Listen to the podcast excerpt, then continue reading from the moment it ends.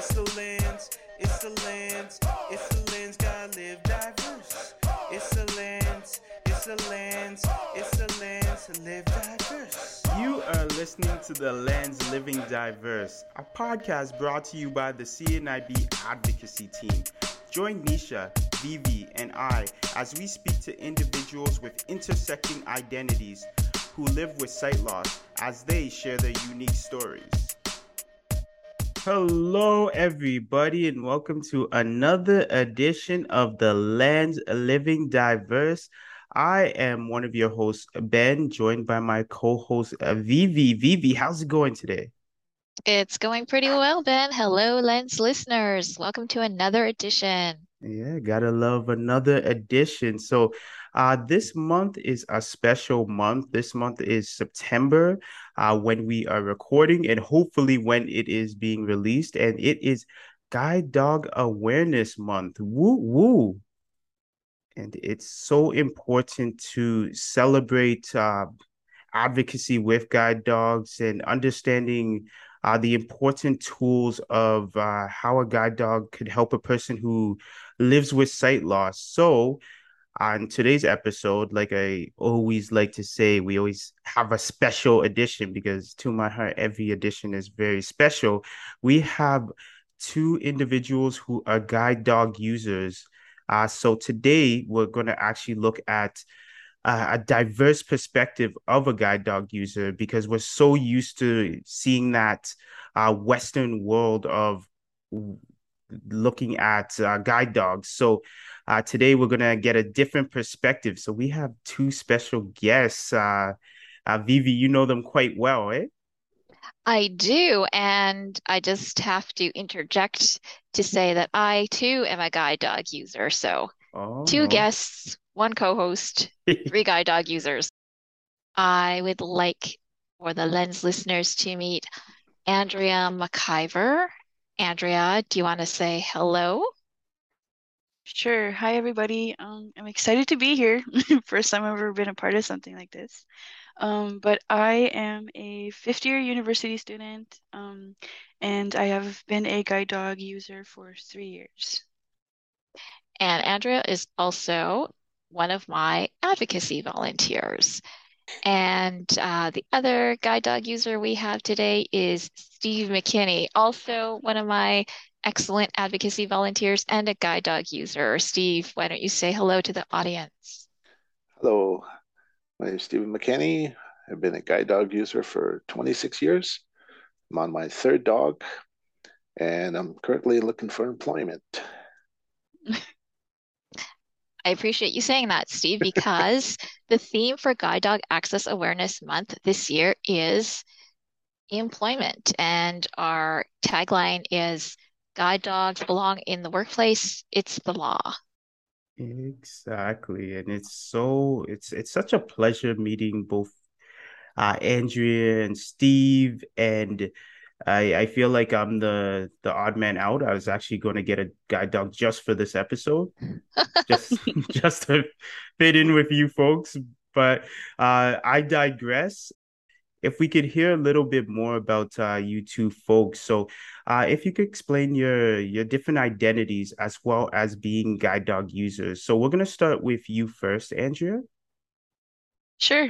Um, so I don't know what all to include, but um, so I um am an indigenous person who I'm Cree. Um, so when I grew up, I kind of grew up kind of on the reserve, kind of not on a reserve. Um, and then I've been living in a city for like the past few years. So actually, when I got a guide dog, I've already been living in the city. Um, so but you know, like taking her home for like, you know, that visit that happens every once in a while is definitely um something that I used to worry about. Mm, uh, thank you so much for sharing, Andrea. And uh, Steve, for yourself. I've been in the city all my life, and I've used the guide dog. This is my third one, and I've had him for 26 years. So most of the time was in the city, but when I went back to the reserve for visiting, I always uh, also brought my service dog with me. Excellent. Thank you so much uh, for your you both sharing your experiences and uh, just a different perspective. So I'm going to go into the first question, if uh, you don't mind. And no, actually, before I go into the first question, Vivi, how long have you had your guide dog for? Oh, thanks, Ben. I left myself out of the conversation. So I am also on my third guide dog, and I've had my current guide dog for three years. Okay, wonderful, wonderful. Okay, so I am going to go into the first question. So, uh, something I would love to know, as well as the listeners, uh, can you share your experiences of being a guide dog handler? Uh, so that means barriers, stories, experiences, and as well as incorporating that in your culture. So, I am going to start with uh, you first, Steve. You could uh, share some of your stories. Oh, yeah. And um, I forgot to mention I'm uh, uh, Ojibwe. So what it is is when I have my service dog, I usually go to powwows and traditional uh, ceremonies like um, sweats. But uh, usually, what I usually do is I leave the dog at uh, at my uh, father's house since he does sweats, or if I'm at a powwow, there was only one incident where I had a problem where I, I couldn't bring them to the to the arbor because while I was there, somebody came with tobacco to me to said that uh, they felt bad, but uh, they couldn't bring guide dogs there. I'm mm-hmm. not sure what the reason was that time, so I had to go back to the camp and listen to the powwow from there. I wasn't able to bring my service dog with me, so I think it was depends on which reserve it was because some of them are allowed it. So I think each one was different on their tradition. So that's the barrier that I had once at a powwow in the States. Mm, and it's very interesting because, uh, like I said at the beginning of the podcast, uh, utilizing a dog is it's it's a team effort, and it's almost like leaving your your uh, partner behind or not being able to go because uh because of having a dog. So yeah thank you for sharing that steve. Do you have any other uh stories that you'd like to share or barriers that you found as being a guide dog owner? Well usually when i go for like a sweat usually i just leave them at uh at a location like i leave them at home or because my dad does a sweat i usually leave them in his place. And I don't usually question it why we can't bring a service dog to a sweat, but I kind of think it's maybe it's the heat, maybe it's the the maybe it's the people in there, like because it's a crowded, small mm-hmm. place too. So I'm not sure the, the reason why, but I usually don't question it too. Yeah. So I usually go by the elders, what they believe in, and what I was grown up with. Yeah, totally understand. Totally get where you're coming from for sure.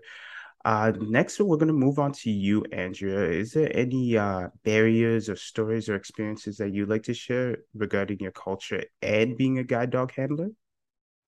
Sure. Um, so coming from a total opposite perspective of Steve, um, I have never been to a sweat, so I haven't had to worry about, you know, bringing my dog or leaving my dog in that regard. However, but um, in terms of powwows, like I never take my dog at all. Um, mostly because, you know, it's it's loud. There's tons of people. There's tons of unsupervised children, and you know how kids are with dogs. Mm-hmm. Um, and you know, sometimes it's in um a place like an arena, which would be um okay, and sometimes it's outdoors. And so like I think like, you know, just having a guide dog um, in those areas is just it's almost it's not needed because um you know if you're if you don't know where you're going and there's no like you know like walkways or whatever then I don't I don't know about you guys but my dog gets confused.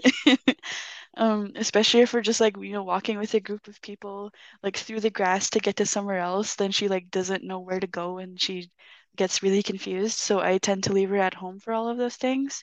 Um like for example, back in June, I think it was, I went to the Manito Ahbee Festival in Winnipeg.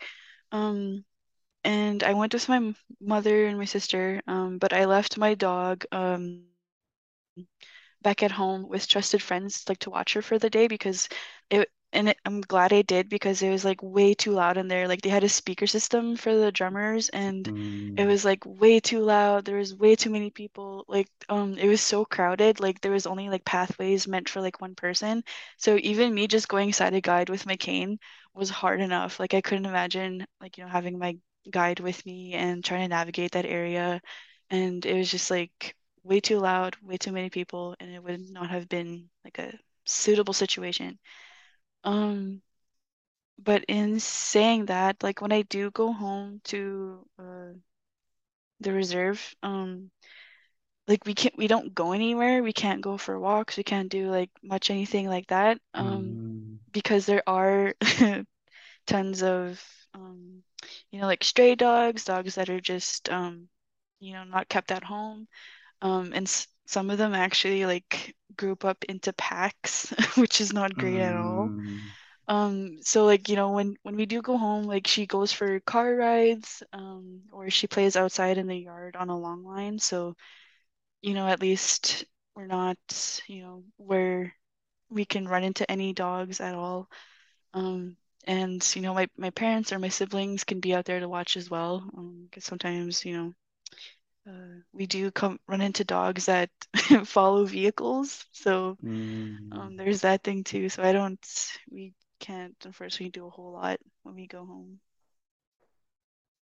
Mm, it makes a lot of sense. Uh, the fact that you would uh, keep your dog uh, either in a car or uh, not in the open, and uh, that's very interesting because this is something that I bet a lot of listeners didn't really know in uh, certain areas that you wouldn't feel comfortable taking your guide dog. hmm Yeah, so a very, very, very interesting, and it, it's an interesting dynamic as well, and uh, that's uh, something that we don't realize with culture. So, Vivi, what about yourself, Well, coming from uh, your Caribbean background with uh, having a guide dog? Yeah, thanks for asking, Ben. And before I respond, I just want to touch on something that Andrea said and that you've alluded to earlier in the podcast, which is that being part of a guide dog team is definitely a partnership.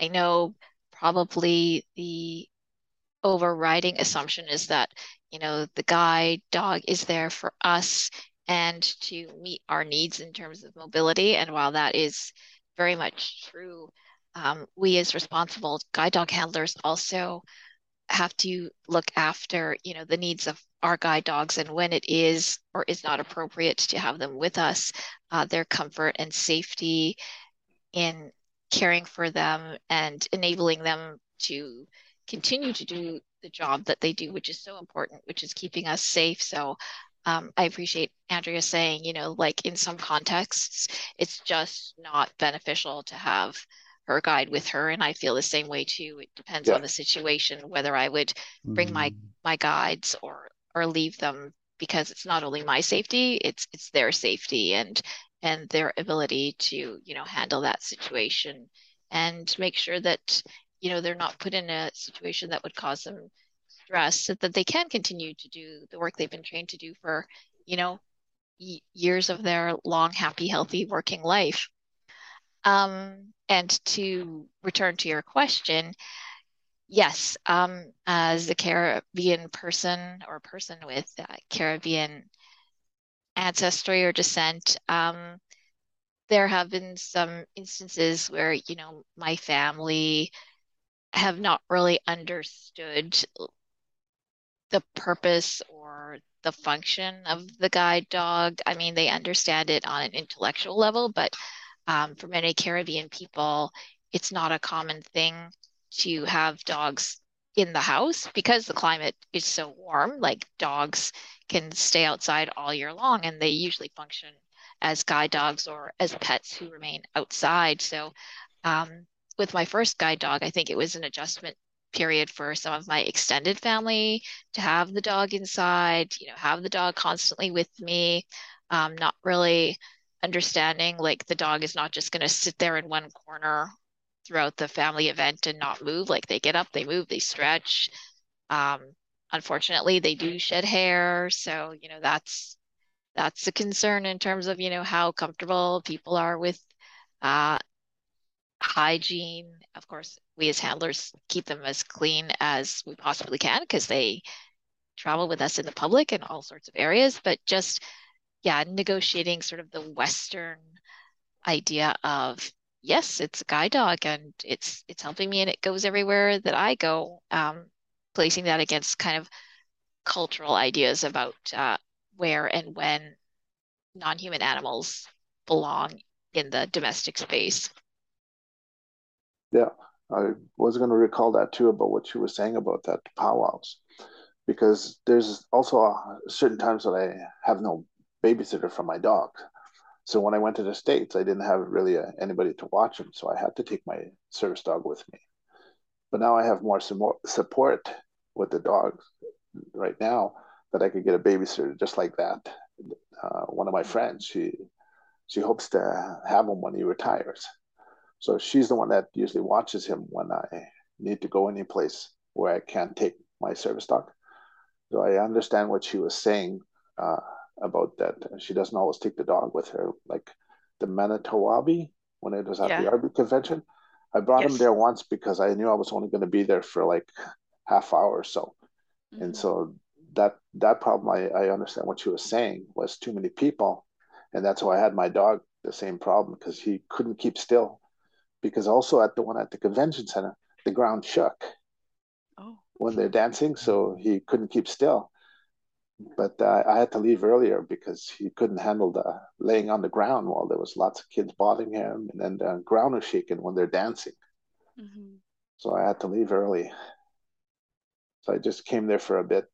Yeah, and um, when I went to that festival, I actually um, had to like ask uh, my friend like last minute if she wanted to, she could babysit her for the day. but um, I just wanted to go back to what you said about um, a friend wanting to uh, have your dog after it retires. Yeah. I have so many people telling me that they want to take my dog, and like I literally have a list of people, and they're like, "When does when she retires, can I take her?" And I'm just like, "No, like I'm keeping her." like there's so many people. I'm just like, you, know, you guys want to take her away from me? Like, is that what you guys are doing?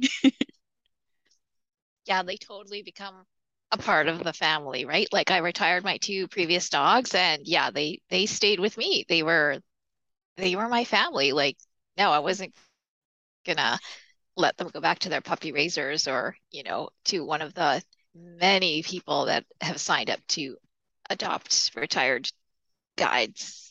Yeah, see, with me, when I had my first dog, before I even got a service dog, that was the thing I had to make a decision. Do I, am I going to keep the dog when he retires or not? Mm-hmm. But because I lived in a subsidized housing, even right now, I knew I wouldn't be able to keep him as a pet since they don't allow mm-hmm. uh, dogs at uh, houses or uh, subsidized housing like an apartment I'm living right now. So I made the decision before I got a service dog that I'd have to take him back. But I also knew it would be hard to let go of a dog because of all the years in bonding that you've been together. And even hearing this conversation, me being that one one person who doesn't have a guide dog and it, it, at the back of my mind over the years i have been thinking like because i hear so many stories about how it it is easier to navigate with a guide dog compared to a cane. And the fact that it's a friend of mine made mention that it's like butter butter. You're just like flying and gliding down the street. But i'm going to go back to uh, that cultural aspect and what vivi was making mention about in my the west african culture dogs were always outside. Even me growing up i never grew up with a pet. Uh, so i have that mindset of the dogs ain't supposed to be inside and and uh, even my parents being like, "Why is that dog here?" or even extended family members. But I really love the connections that you you you're you're showing because all that changes. So a question for you folks is uh when you initially got your dog, was that the same mindset that ran through your head or did you know that you wanted a dog? When I went blind back in 2015, I knew like I wanted to get a guide dog um as soon as possible because you know I went through most of my life being sighted, right? Like not perfectly sighted, but sighted nonetheless. Um, so going from like you know being able to do everything um independently to like being almost not not as independent at all was really hard for me. So like I knew I wanted to get a guide dog as soon as I learned about them.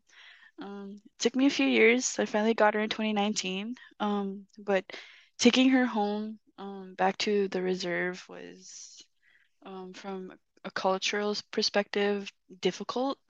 Um, because like you yourself, Ben and Vivi, um, a lot of the people back um, back where I live um didn't don't really know like what a service dog is or like that they're protected by a law and etc.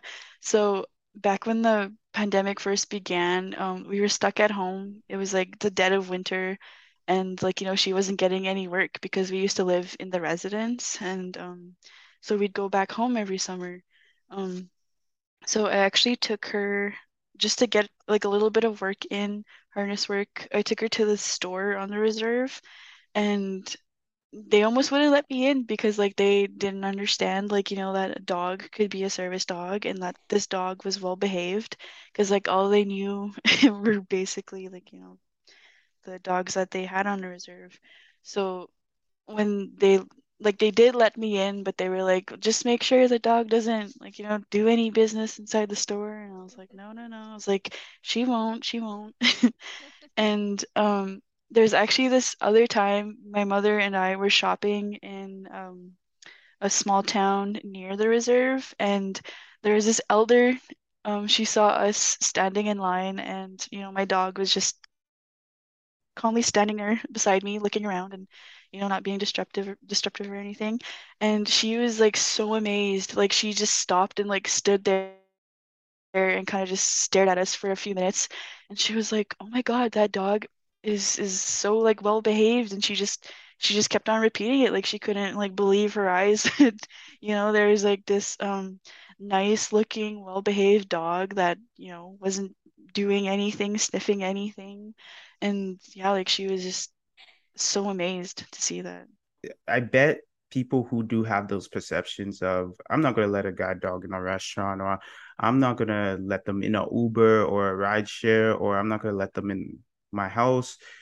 That those perceptions come from people thinking guide dogs are regular dogs and, not trained and probably gonna rip off everything. But uh, Andrea, perfect example of just seeing a guide dog at work and showing that hey look this this wonderful dog is so well behaved and it's so responsible uh so definitely i think those are, are ways to to show the importance of uh the, or the tool of a guide dog well similar to andrea i was partially sighted for most of my life so navigated with a cane um, and then when I lost my sight completely, uh, cane travel just was a different experience for me. And uh, I mean, it's vitally necessary, of course, for your mobility, but I had encountered people with guide dogs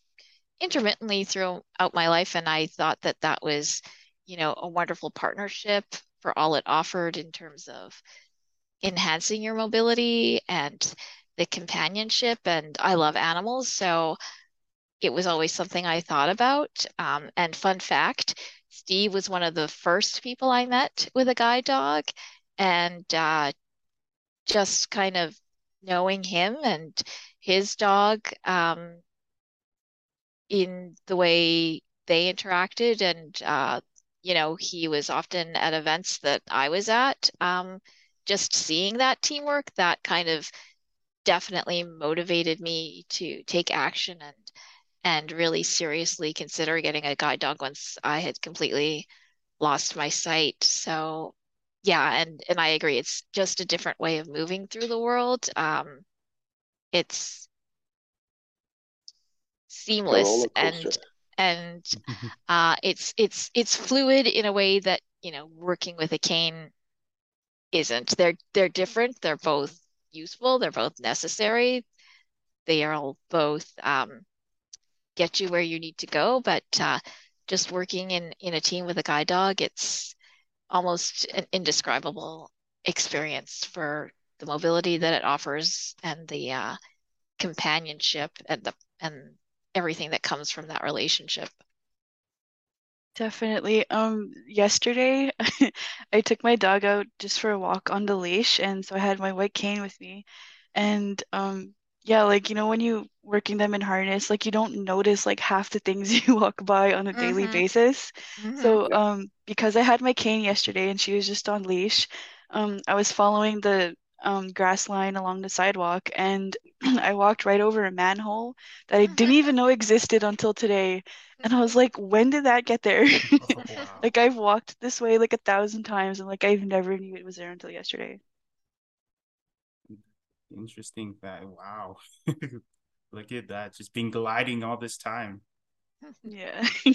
Yeah, and even with that said, uh, Steve, and we just got a tidbit. We got uh, a Lens Living Diverse exclusive. You were the one who who got Vivi to get her dog, like one of the motivations. So, see, this is what the lens is all about. It gives you breaking news. So, Steve, what was your process when you first got your your dog? I was single that time, so I wanted to be a chick magnet. We love honesty on the lens. uh, so where do I register? That was a thought back then, but then uh, once I started learning about guide dogs, then I I understood it more. So then uh, that's why I said a roller coaster because once you grab that handle, that dog wants to work and he knows what he's doing. So then I don't feel blind when I'm with this with a service dog. That's the same thing with a cane, but a little slower and more cautious. But with a dog, you get used to that uh, over the years when you bond. You could do anything. You could go anywhere. Because I sometimes walk from down here where I live, say Vital, to downtown. I go to Cinnamon Park. I walk from there to Polo Park. So I walk all over the city. But then the pandemic stopped it. So that's why I wanted to get a dog is to, to be more independent. And once I got the dog, that's how I felt that I could just do anything I want. And I nothing uh, blocks it because I could just walk anywhere.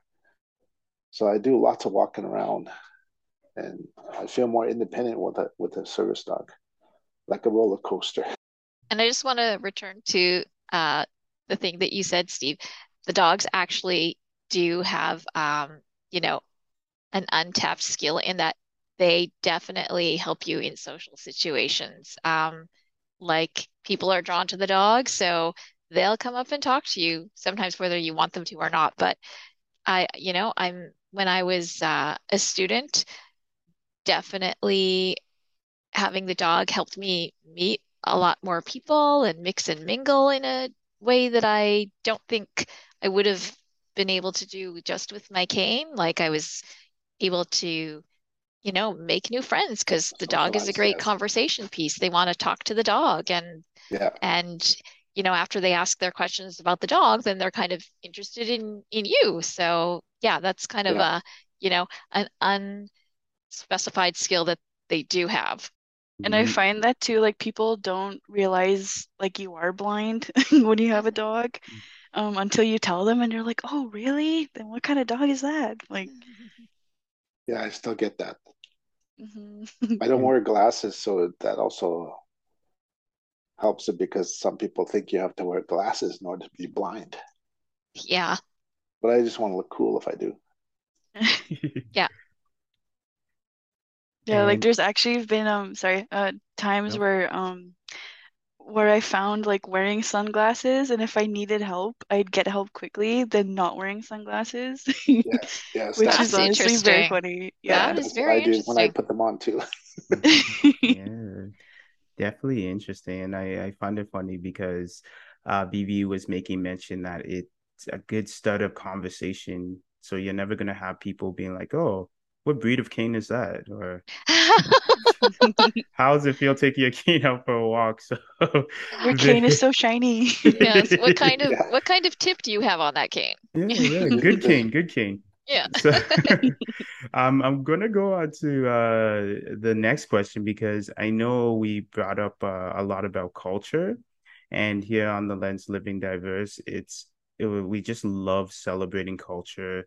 Uh, we love talking about people's experiences within their cultures and uh, uh, informing listeners about their experiences. So I would love to to ask both of you, uh, what is your experiences with your cultures? Uh, do you find that it's your sight loss is uh, celebrated? Do you find that there's um, aspects to learn? And this is your perspective. So, uh, with the experiences that you had. For me, I know that's a bit tricky, um, because when I first went blind, a lot of like the attitude around me was kind of like stick me in a chair in a corner and like you know I sit there until we leave kind of thing and like nobody wanted to like really interact with me if it was then it would be like um older relatives that wanted to see how I was doing with everything um and like you know the people that I used to talk to when I went to school under reserve um you know never really bothered with me again Oh, Um, and you know, everything just kind of changed, um, went from, you know, being okay to like more awkward in a sense, because like nobody knows how they should best go ab about interacting with you. And again, from my opinion, um, uh, disabled people are kind of just pushed to the back and kind of forgotten. Because like I know when I grew up before I went blind, um, I never saw people with disabilities, um, like at all. And like the people that I have heard of were kind of like shipped away and like never seen again, which is really sad. Um, yeah, that's my opinion and experience. Yeah, see, that's about the same thing like with me too. Like sometimes they don't know what to do, like how to uh, react with you. Uh, for instance, like if you want water or something, or they tend to forget that you're you're blind, and then they're waving at you. Mhm. Or when you're sitting there, and then all of a sudden they just you're in the middle of a conversation. All of a sudden, next thing you know, it's like somebody else comes in. Who are you talking to? Because they leave you. So you're in the middle of the conversation. So, and that's the same thing what she was mentioning that they put you in the corner and okay, there's wait here and we'll come feed you. We'll put the food on the plate, but you meanwhile you could get up and get it yourself too. You just have to walk slow and be cautious on how you get your food. But sometimes they'll just let you sit there and then they'll get you your food for you. So sometimes you feel not independent when they do that. And I totally, totally hear you. I know previous episodes, uh, which uh, Nisha and Vivi have been a part of, it's almost where culturally it's ingrained that when you do live with a disability, like we're supposed to help you, or you can't partake in uh, certain aspects. So I feel that it is so important to show awareness and to show that hey like i may have sight loss but i am still a dot dot dot person i'm still part of uh, the culture and i still experience the same thing uh, that you would be experiencing as well so thank you for shedding light on uh, your experiences as well and uh, even with you vivi is there any experience i know we spoke about in the past for sure Yeah, I mostly agree with uh, what Andrea and Steve are saying in terms of uh, you know, the cultural experience. I find that the relatives that I have that knew me before and after sight loss while I was growing up, um, you know, they treated me pretty much the same. It's just one aspect of my life changed. Like I was low vision or partially sighted, and now I have no sight. So, um, because their exposure to me was quite constant throughout my life. Um, their perceptions haven't changed, but I find that um, you know the relatives that may not have as much contact with me, their ideas of uh, sight loss and disability may be different because of their cultural experience of people with disability from you know the island and country that they came from. And much like Andrea and Steve were saying, you know, uh, people with disabilities, like they're not out in society, they're not doing things, they're not participating in the same way. They're kind of, yeah, in the house and maybe cared for as opposed to having an active role in their own lives. So that's the biggest difference I would say that I've noticed and experienced. Um, and in addition to that, I think it's changing a little bit too because, you know, through their knowledge and exposure with me and seeing other disabled people just living their lives in society, like I think that's been an educated moment. And so their expectations may have changed. Like, oh yeah, you know, when when we were outside of Canada, this was the expectation and experience for people with disabilities. But now in Canada, there are different opportunities and um, more possibilities for people with disabilities. So I, I hope and I think that uh, just, you know, exposure to the different ways that uh, people navigate the world around them with their lived experience is is helpful and that helps change minds and perceptions. Exactly. And uh, something that came to to my mind in speaking uh, with you, Andrea and Steve, is uh, going forward and looking at our, our current society. There is a big push to educate for the indigenous culture, which I definitely feel is so important. When I was in school, we looked at the social work perspective of indigenous culture and such a different perspectives coming from that culture. And I look at it as uh, when it was Black Lives Matter movement, where sometimes they would have a scope of able-bodied black person. And it would almost be like okay sure that's an able-bodied black person's experience but what about a disabled uh, black person's experience? Uh, so, with your, your uh, experiences, do you find that moving forward with this education and uh, uh, with this awareness that you're included in the conversation as persons with sight loss and even with guide dogs as well?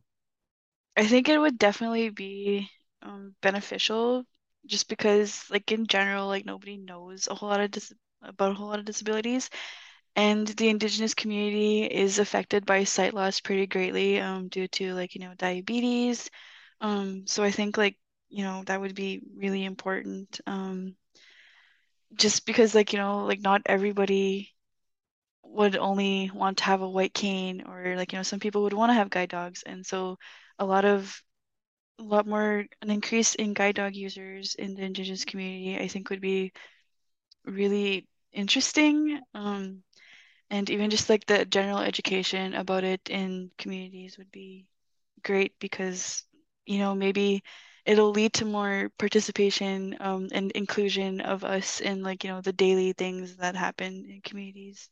Yeah the other thing is too with on uh, reserve i'm not sure but i i know i had a friend there before when he had a service dog.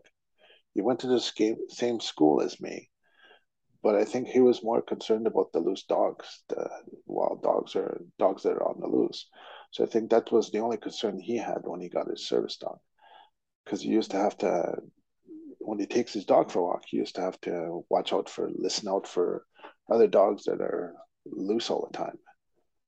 So I think that's the other thing is uh, some people that I know, the same thing with diabetic, they lost their sight, but they don't have a dog because they were more concerned about loose dogs on the reserve. It's it's. You guys hit the nail on the head. It's sometimes like when they look at social determinants of health, sometimes it's not even the fact that we look at individuals thriving within the environment uh, with sight loss, but it's the structural things, right? The things that can be removed that uh, can advance that other person as well. So mm-hmm. really, really good points. And you, you folks are amazing in in addressing this, right? So even we were making mention of the reserves, and we have organizations such as the CNIB and other organizations out there. Uh, how involved are these organizations, and what would you like to see moving forward with these organizations within those spaces? Well, from my experience, I almost didn't get um uh services from CNIB because they thought I lived on reserve.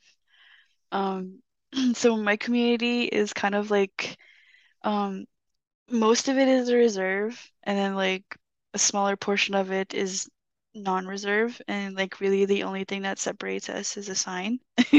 Mm, Um, and so um this the side that I live on it has a different name from the reserve, right? And because like you know a whole lot of people I guess they don't really come across communities like that. Um CNIB almost didn't give me um any O&M services or independent living services because they thought I lived on reserve. Um and I think that's one of like the drawbacks because again like you know due because of diabetes and sight loss, like, you know, there could be a lot of people on reserves that don't get services with CNIB um, simply because they live on reserve. And for a lot of them, like traveling to where they can have those services isn't really possible um, depending on their situation. Yeah, see, with me, I've lived in the city all my life, so I don't really have the experience uh, to know what it is in, on the reserve, what uh, she was just saying. So I, I'm not really sure how to answer that because I've lived in the city all my life, and it's all hearsay when I hear something from people that said they had experience about the, with a service animal on the reserve. So that's the only experience I have. It's from just from friends. mm, and yeah, even with that said, I know, uh, and thank you, Steve. I appreciate uh, your experience. Uh, with that said, Andrea, uh, is there equivalent of like O&M or IOS that you could utilize on the reserve or? Um, not as far as I know. Um, because like I have heard um viewpoints of other people who I know like who currently live on a reserve and like you know like some people like do want to get out and go to like you know different places but they can't because like you know they don't know how to use their cane or you like you know there there's like so many um barriers with that and I don't know um the reasons why CNIB don't service people on a reserve but I think that would be like one very important and good change um because I don't know it's just it, I just find it weird that they don't offer that. Yeah, see, because I had one also friend, he lived up north and he had to move to the city because he didn't have the support for his medical and plus for to use a cane and uh, I think it was just the, the location that he had. He had to move to the city here Mhm. uh, because he was having difficulty on getting support, like uh, to learn Braille or to use a cane, and it was just maybe the way he where he stayed, it was hard for support to get there. And that was the last time I heard from him. I was, uh, I'm not sure if he moved to the city or if he still lives out up north. Mm, mm, I think it's such important conversation to have. It is a very important conversation to have, even us as, uh, even Vivi and I as uh, individuals who work at CNIB, especially in advocacy for sure. So yeah, like it, these are a great conversation. And I remember talking to you, Andrea, and Steve last week, and uh, since we've been recording, I, I've been thinking like, wow, like I did not know, and I was unaware. So, like I Yeah, said, same here. Yeah, I was not aware until you brought it up, Andrea, in our conversation. Yeah. So definitely so important to have these conversations, so important to to to have shed light on who is missing out on these these services, right, and falling through the cracks. So thank you for for educating us uh, for sure. And uh, I'm going to go into the last question. I I feel like I could talk to you both for hours and hours. Uh, hands down, for sure. Uh, just in this whole conversation, we talked about guide dogs. We talked about uh, your culture. We also talked about the awareness of guide dogs and just awareness of uh, people with sight loss. So wrapping everything up in a, a tight bow and for the listeners, any last comments or anything that you would like the listeners to know uh, coming out of this episode? Um, I guess one thing that I would like to see people kind of like, I don't know about change, but you know, see a difference in is um the mindset of like, you know, people with sight loss and without sight loss. Um, because I know for me, like I've been a part of like, you know, just a regular chat group of Indigenous people, and a lot of, I think some of them lived on reserve but their mindset was like, you know, I can't see, so I can't do anything. Like, you know, despite hearing like, you know, what other people with vision loss are doing out in the world, they're like, oh, well, I can't do that because I can't see. Like, you know, everything's just Yeah. um related to like not being able to see. It's like, well, it's, it's not the point. It's like you can do stuff, but Yeah. you just have to get out of like that negative mindset. And then um you know, for people like without sight loss, I guess it would be very similar because it's like, you know, you can't do anything because you can't see, right? Um, so like, you know, you know, being more inclusive in terms of inviting people out to things, like, you know, because some people do like to go out and get out and but you know, some people might not. So kind of thinks it just depends on the person. Um, Yeah. But yeah, being more inclusive and be getting out of that negative mindset. Yeah. Also for support too, like we're all there because we all understand what we went through to, to lose our sight. So sometimes I used to get uh, calls from someone who just recently lost it, or an indigenous person I had from uh, a friend that was also blind, but they wanted me to talk to the person because he was indigenous and to explain about how I lived through as a blind person and talk about guide dogs and the sports I do too, because I do the variety of different sports. But then the pandemic is the one that uh, slowed me down or stopped everything, just like everybody else. So that's why I, I know there's lots of support out there if we all talk to each other. Because that's the first time I heard about it too. What she said, she was in an indigenous uh, support group. You said, Yeah. yeah, Excellent. Thank you so much for your opinions. And I like to say, what what's textbooks? We don't need textbooks. We have individuals that we can learn off each other, and uh, even just having this this podcast, I I learned a lot. I will definitely tap on you both to learn more. And even if we have uh, another episode, anything else, even if it's just us sitting and chatting, a nice coffee, I am 100% down.